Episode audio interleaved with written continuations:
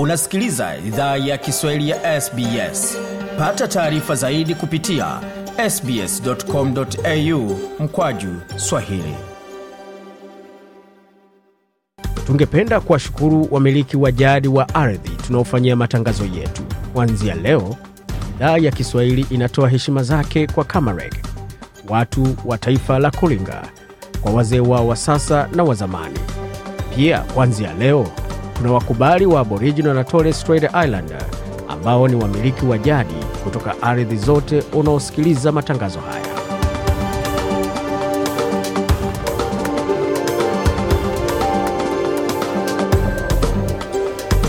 Jambo popote ulipo na karibu katika makala ya idhaa ya kiswahili ya sbs ukiwa na migode migerano katika studio zetu za sbs na mtandaoni anani ambao ni sbs.com.au mkoaju swahili vilevile zapata makala haya katika uh, ukurasa wetu wa facebook facebook.com mkoaju sbs swahili. Hapo mengi ambao tumeandalia kwa sala lakini tupate kionjo cha yale ambayo yako hapo mbele katika makala ya leo tukianzia katika suala zima la ukanda wa pembe ya afrika hususan nchini somalia ambako ni tatizo gani ama ni nini kinachosababisha hali kuwa tete kule somalia na ni kipi kinachohatarisha usalama nchini somalia? Mchambuzi wa masuala ya usalama joju msamali na mengi zaidi. Tatizo ni kwamba serikali ilipoingia iliwapa mkono wale makamanda wa zamani wa kikundi cha Al-Shabab, kuwapa wadhifa za kusimamia vitengo vya usalama katika taifa hilo, haswa jiji la Mogadishu, na ndipo tunaona mashambulizi mengi zaidi. George Msamali hapo na taarifa ambayo unaweza kusikia katika makala ambayo yatakuwa muda si mrefu baada ya taarifa za habari. Na je, katika viwanja vya michezo ni kwa nini mataifa ya Afrika Mashariki na Kati yanaendelea kukwama kuingia katika kombe la dunia kwa miaka nenda miaka rudi? Bwana Dominic Dunia na mengi zaidi. Timu zetu haziko committed kwa kitu ambacho wanachokifanya. Unakuta player ni, ni anakuwa ni player anachezea nchi za klabu za nje au Ulaya, lakini ule, ule player anapokuja kwenye kutetea nchi yake anakuwa hana nguvu kama anavyotetea kilabu chake kule nje. na wasichana wahamasishwa kushiriki katika michezo ya soka kwa sababu moja ama nyingine. Je, Bi Sofia anasema yeye nini kinamfanya ahusike katika maswala ya michezo? Yeah, mi nataka tu ni wa encourage wasichana wote wanitumikishe mie saa example like siko fit, I'm not the most fittest person, lakini niko na put out there juu ya afya yangu kipekee na juu ya kuencourage wengine wako nyuma yangu. Bi Sofia hapo nahodha wa timu ya Jamhuri ya Kidemokrasia ya Kongo ya jamii ya New South Wales akizungumza kuhusu umuhimu wa kushiriki katika maswala ya michezo hususan kwa afya pamoja na mengine mengi zaidi ambao unaweza kusikia baada ya makala haya, lakini kwa sasa moja kwa moja katika muktasari wa habari.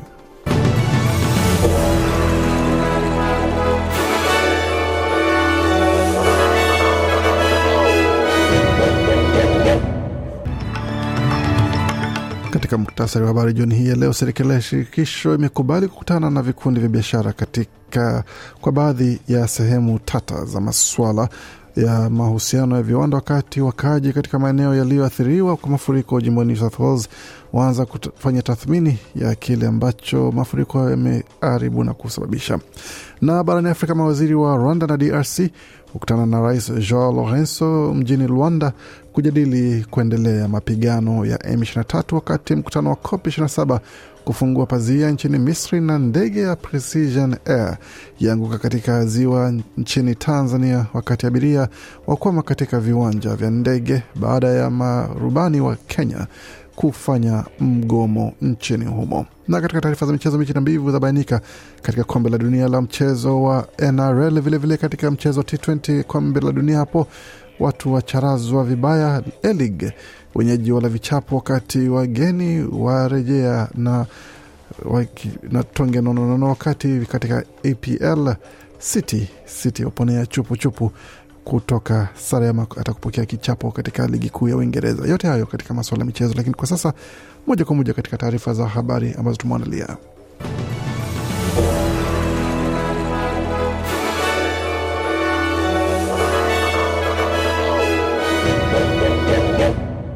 Wasikiza idhaa Kiswahili ya SBS ukiwa na migode migerano, na hii ni taarifa kamili ya habari ambayo tumeandalia kutoka studio zetu za SBS, tukianzia katika swala zima la makubaliano kati ya serikali na biashara kadha wa kadha. Serikali ya shirikisho imekubali kukutana na vikundi vya biashara katikati kwa baadhi ya sehemu tata za mswada wa mahusiano ya viwanda. Makundi ya biashara yamezua wasiwasi kuhusu mabadiliko ya mazungumzo ya waajiri wengi ambayo ya kimsingi itafanya iwe rahisi kwa waajiriwa katika biashara nyingi kujiunga na kuomba wapewe mshahara wa juu pamoja na mazingira bora kazini. Waziri wa mahusiano ya kazini Tony Burke amekubali kurekebisha mswada huo ili biashara zenye idadi ndogo ya wafanyakazi zisilazimishwe kuingia katika makubaliano mengi ya waajiri pamoja na makundi makubwa. Huyu na mengi zaidi.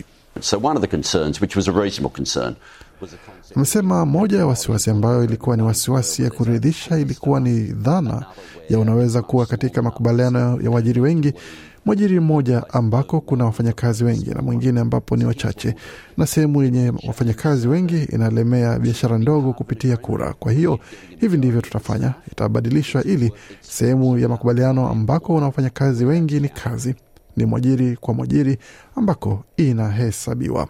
Mswada huo ulibadilishwa ili idadi kubwa ya waajiriwa katika kila biashara watahitaji kukubali kushiriki katika mazungumzo au awamu nyingine katika shughuli ya mahusiano ya kiwanda. Tukielekea moja kwa moja katika suala zima ya malipo, sehemu serikali ya shirikisho imesema inaunga mkono kwa ukamilifu uamuzi wa tume huru ya kazi kuinua malipo ya wauguzi wa huduma ya wazee kwa asilimia 15. Waziri Mkuu Tony uh, Anthony Albanese na waziri wa huduma ya wazee Anika Wells wameshiriki katika mazungumzo ya pamoja na waandishi wa habari wakisema kwamba wanaelewa huo ni uamuzi wa muda mfupi, ila bwana Albanizi amesema kwamba huo ni uamuzi sahihi kutokana na ukubwa wa kihisia na kimwili wa kazi ya ambayo wauguzi wa huduma ya wazee hufanya. Waziri mkuu ameongezea kuwa nyongeza hiyo itasaidia kushughulikia tofauti ya malipo ya jinsia katika nguvu kazi yenye wanawake wengi. 85% of these workers are female in the sector, and we need to recognise that. Bwana Albanese anasema kwamba asilimia 85 ya wafanyakazi katika sekta hiyo ni wanawake, na tunastahili tambua hilo, kama tumekuwa tukisema hao ni wengi katika viwanda vya wanawake kama huduma ya wazee, elimu ya mapema na huduma ya walemavu zinazotawaliwa na wanawake, ambako wanawake hawana nguvu ya kushauriana kwa usawa sawia na sekta zingine za nguvu kazi. Tukielekea moja kwa moja katika suala zima la mafuriko katika jimbo la New South Wales, wakazi ambao katika maeneo ambayo yameathiriwa kwa mafuriko jimbo New South Wales na jamii zao wameanza kurejea polepole kwenda kutazama kilichoharibika na kilichopona katika mafuriko hayo katika eneo la Lachlan River ama mto Lachlan ukipenda, pamoja na Forbes na katika sehemu ya kati ya mashariki ya magharibi ya jimbo la New South Wales kulikuwa na kilele cha mita kumi nukta saba ya maji ya mafuriko jana Jumamosi, ambayo ni chini kidogo chini kidogo ya rekodi ya mafuriko ambayo ilikuwa ni katika mwaka elfu moja mia kenda hamsini na mbili. Maji ya mafuriko katika mji huo yameathiri na kukata barabara ama usafiri kwa barabara, hali ambayo inaendelea kupungua na asubuhi ya leo ilikuwa inaendelea kupungua, lakini kwa kasi ndogo mno ambayo ilikuwa hairidhishi, na bado ilikuwa ni mapema sana kuweza kujua madhara ya mafuriko hayo.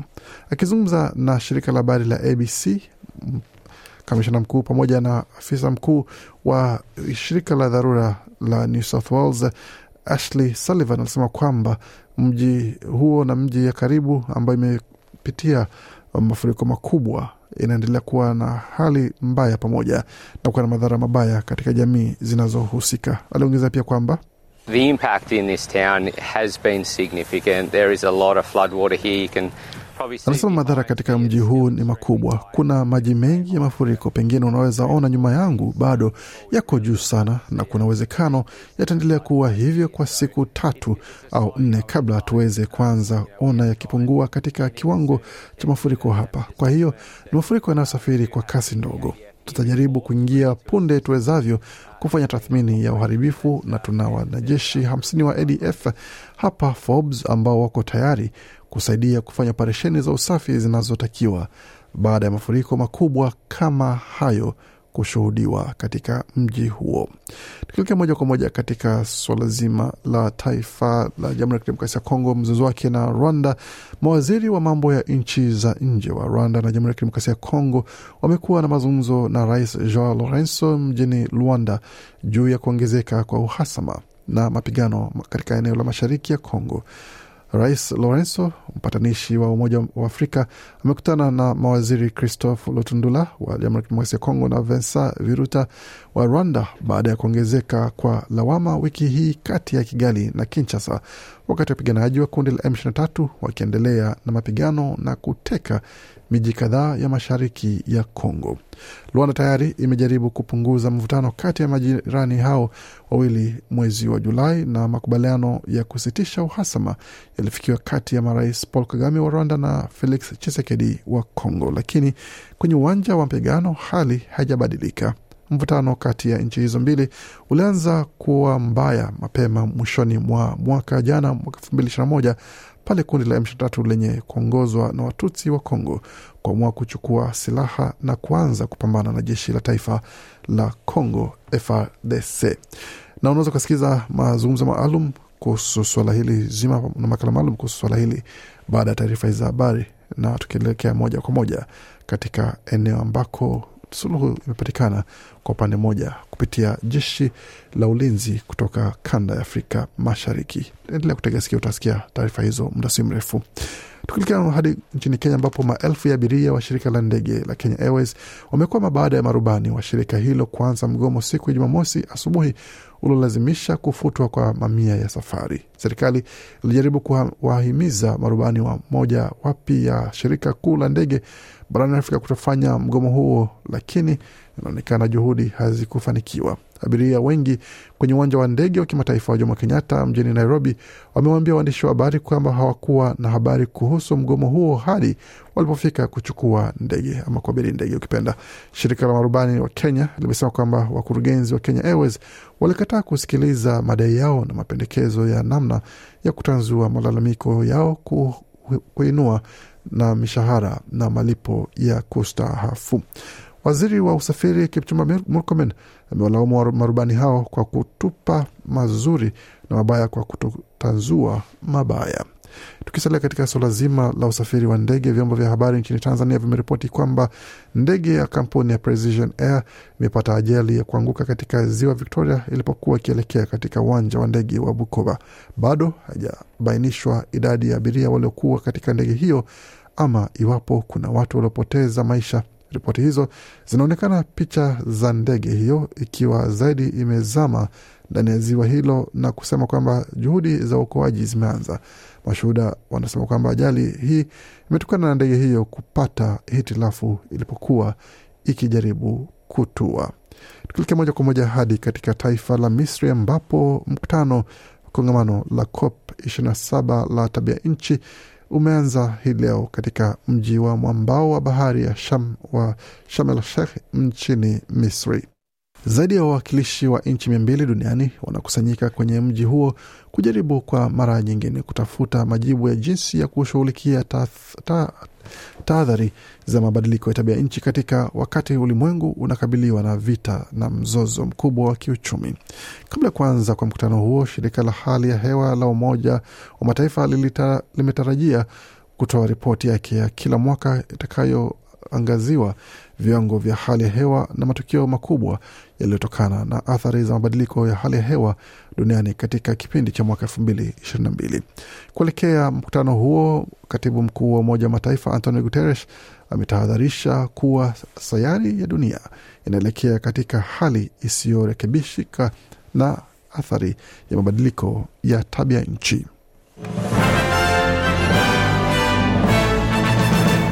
Waendelea kusikia idhaa Kiswahili ya SBS ukiwa na migodi migerano. Kwa sasa moja kwa moja katika dimba la michezo, tukianzia katika mchezo wa raga ambapo timu ya Ufaransa imenyima timu ya Wallabies ya Australia ushindi katika mechi ambayo ilikuwa ya kusimua ya kuandaa kombe la dunia la mwaka elfu mbili ishirini na tatu ambapo sasa vijana hao wa Ufaransa wamejiwekea kifua mbele kuelekea kwamba huenda wakawa ni mmoja wale ambao watapewa upato kwamba huenda wakapata ushindi katika kombe hilo.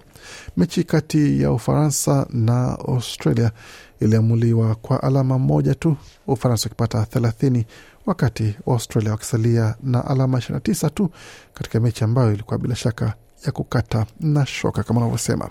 Tukielekea moja kwa moja katika taarifa zingine za mchezo wa soka ama kabla ya soka, tutazame swala zima la mchezo wa raga kombe la dunia, hususan NRL ambapo timu ya timu ya Uingereza iliwacharaza Papua New Guinea kwa alama zikiwa ni arobaini na sita kwa sita kuonyesha kwamba ukitoa sita za Papua New Guinea alama zilikuwa ni arobaini kwa mtungi kuisha kwamba England inaingia katika robo fainali, wakati New Zealand nao ilitoka nyuma na kuwapiku Fiji kwa alama 24 kwa 18 katika dakika za lala salama, ambapo Fiji walikuwa wanaelekea kupata ushindi wa kihistoria katika mchezo huo. Vilevile vile Australia ilipata ushindi wa alama zikiwa ni 48 kwa 4 dhidi ya timu ya Lebanon. Na mechi nyingine ambayo itakuja muda usio mrefu, ambayo mechi inaendelea kwa sasa ni kati ya Tonga na Samoa ambayo itaanza muda usio mrefu na kumaanisha kwamba katika hizo zilikuwa ni mechi za robo fainali. Nusu fainali itahusisha timu ya Australia dhidi ya New Zealand, kumaanisha kwamba mshindi kati ya Tonga na Samoa atamenyana na England katika nusu fainali nyingine ambayo itakuwa tarehe kumi na tatu Novemba. Tukielekea moja kwa moja katika mechi za T20 ama tenis, uh, cricket T20 ni kati ya mechi ambazo zimechezwa hii leo. New Zealand ilipata ushindi dhidi ya Ireland, alama zikiwa ni mia 85 kwa mikimbio mia hamsini wakati Australia ikiwa charaza Afghanistan kwa mikimbio mia sitini na nane kwa mia sitini na nne Sri Lanka ikicharazwa na England mia arobaini na nne kwa mia arobaini na moja wakati Netherlands ikiwacharaza Afrika Kusini katika mechi ambayo ilikuwa ni ya kihistoria na ushindi wa kihistoria, alama zikiwa ni mia hamsini na nane kwa mia arobaini na tano. Katika EPL, wapenzi wa soka wa mpira wa miguu, Manchester United ilipata ushindi. Kwa mradhi, si mechi hizo tutazame tena, tufanye tazame tena vizuri matokeo yaliyo sahihi. Leeds United ilipata ushindi magoli manne kwa tatu dhidi ya Bournemouth, wakati Man City licha kuwa na upungufu wa mchezaji mmoja alipata ushindi wa goli mbili kwa moja dhidi ya Fulham, wakati Nottingham Forest wakatoka sare kufungana mbili mbili na Brentford. Wolves wakila kichapo cha magoli matatu kwa mbili dhidi ya Brighton and Hove. Muda usio mrefu itakuwa ni zamu ya Chelsea kuingia dimbani dhidi ya Arsenal katika uwanja wa Stamford Bridge, wakati timu ya Aston Villa na mwalimu wao mpya wataingia dimbani dhidi ya Man United, Southampton ikimenyana na Newcastle. Hapa nyumbani hali ilikuwa ni ya kusisimua mno katika mechi ambazo ilikuwa wikendi hii, ambapo Wellington Phoenix mapema hii leo wamecharaza Makatha nne moja, Melbourne City kuwacharaza Perth Glory nne sufuri, Melbourne Victory nao wakacharaza Newcastle Jets nne sufuri, Western Sydney Wanderers ambao walikuwa ni wenyeji wa mchezo wakiwacharazwa na Central Coast Mariners magoli matatu kwa yai, wakati vilevile vile Western United wakicharazwa magoli manne kwa mbili dhidi ya Adelaide United.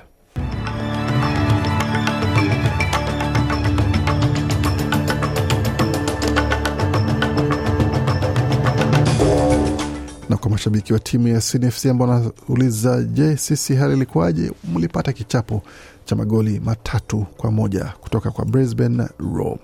Tukielekea moja kwa moja katika suala zima la ubadilishaji wa fedha, dola moja ya Australia ina thamani ya dola moja na senti 55 za Australia. Kwa dola moja Australia ina thamani ya faranga 1318 za Burundi. Kwa dola moja Australia ina thamani ya faranga 1284 na senti 28 za Jamhuri ya Kidemokrasia ya Kongo, wakati dola moja Australia ina thamani ya faranga 673 za Rwanda, dola moja Australia ikiwa na thamani ya shilingi 2440 za Uganda, na dola moja Australia ina thamani ya shilingi 78 na senti 7 za Kenya, na dola moja Australia ina thamani ya shilingi 1496 na senti 39. Tukitazama hali ilivyo katika suala zima la utabiri wa hali ya hewa, hali iko hivi hali iko hivi kwa sasa katika suala zima la utabiri wa hali ya hewa, ambapo jijini Adelaide nyuzi joto pale ni 22.2, wakati Brisbane zikiwa ni 18.3, Hobart 15.5, Canberra 14.7, Darwin 25.7, wakati mjini Perth ni 19.6, Melbourne zikiwa ni 19.2 na mjini Sydney joto ni 17.7. Kufika pona mwisho taarifa habari ambayo tumeandalia. Baki nasi kwa makala mengine ambayo yanakuja muda usio mrefu. Waendelea kusikia idhaa Kiswahili ya SBS.